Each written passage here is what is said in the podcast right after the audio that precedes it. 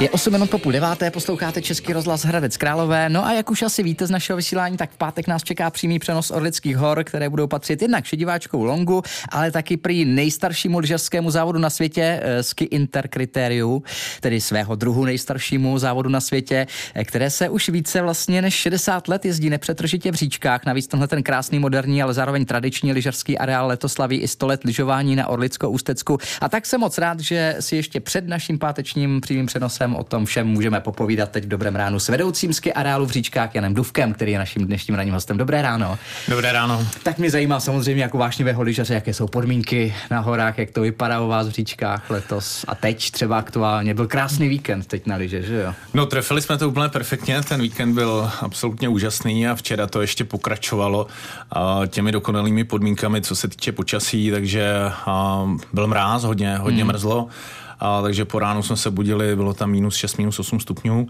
jasná obloha, sluníčko, no. takže, takže řekl bych eh, dokonalé podmínky, plus sněhově eh, během toho ledna se to výrazně vylepšilo, takže eh, jednak nám tam napadlo několik desítek centimetrů přírodního sněhu a díky těm razovým teplotám jsme mohli dlouho zasněžovat technicky, takže jsme vyráběli umělý sníh, který to velmi dobře doplnil, takže teďka a teď na těch sjezdovkách měříme, na modré je 80, hmm. stejně tak červená a na té černé, na té závodní fyzové sezdovce je v tuhle chvíli až 110 cm převážně technického sněhu, takže Kterou z těch tří máte nejradši? tak jako jste spíš sportovní lyžař na tu černou, jako, anebo spíš ten rekreační, jako na tu modrou hezky v klidu.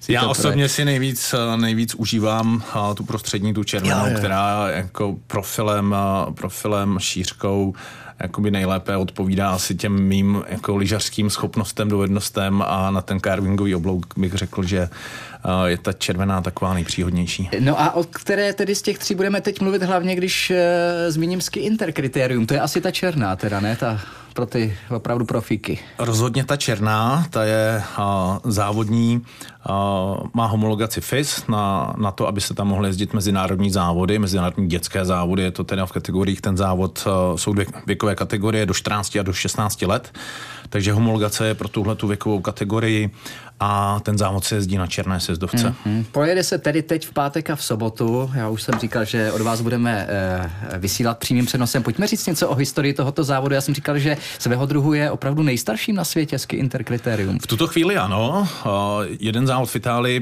měl jakoby tu, tu, uh, ten první ročník jel dříve, ta tradice byla delší, ale uh, potom ho přerušili ten závod. Takže my jsme v tuto chvíli opravdu nejstarším závodem v této, nejstarším mezinárodním závodem v této věkové kategorii na světě. Hmm. Těch závodů je na celém světě, je jich okolo 15, postupně i v těch posledních letech přibývaly hlavně co se týče Balkánu.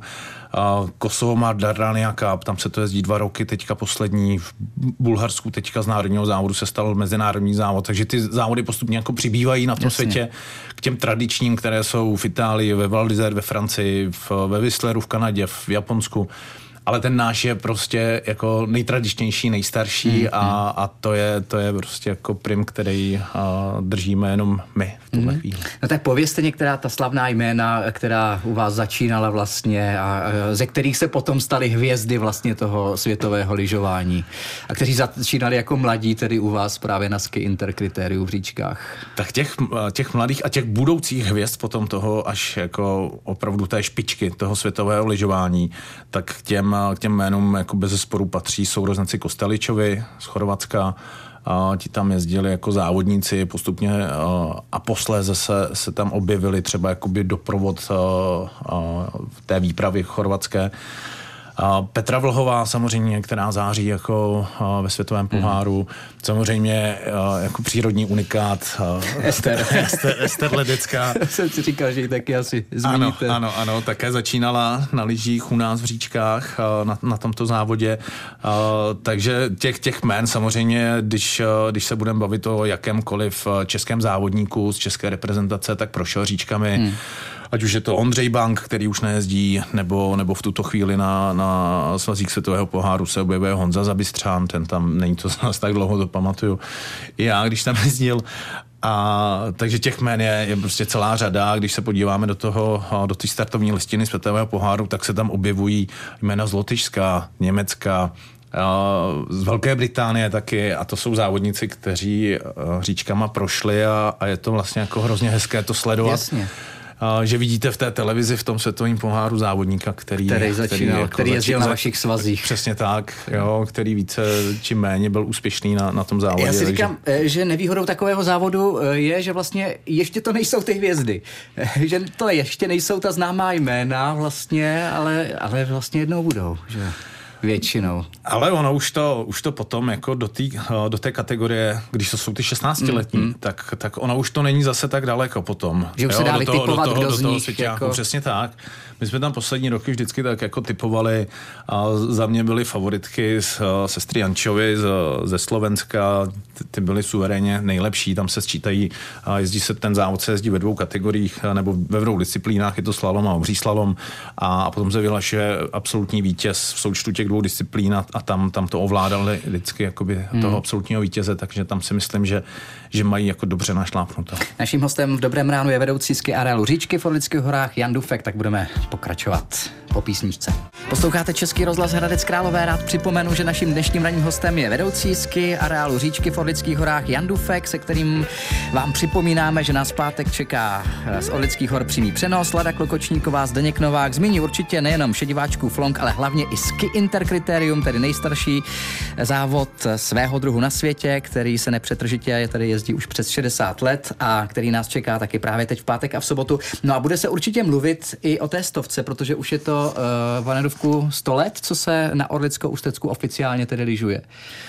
Je to tak, v letošním roce budeme slavit to jubileum stoleté výročí od uh, my říkáme o založení organizovaného lyžování v Ústí nad Orlicí, protože to sjezdové lyžování tam začalo již dříve, bylo to s panem Otou Weissem, který přišel z Krkonoš, přišel do, do Řetůvky jako učitel, kde učil na základní škole a, a vlastně jako o, od něho vzešlo potom to, to sezdové lyžování, mm-hmm. ale organizovaně se počítá rok 1924, kdy se ta ta skupina lyžařů v Ústí nad Orlicí přihlásila do, do svazu lyžařů, oficiálně podala přihlášku a stala se jako organizovanou skupinou s klubem v Ústí nad Orlicí, který, kde začala vlastně jakoby ta historie té organizace, která vlastní a provozuje ski areál říčky v Orlických horách.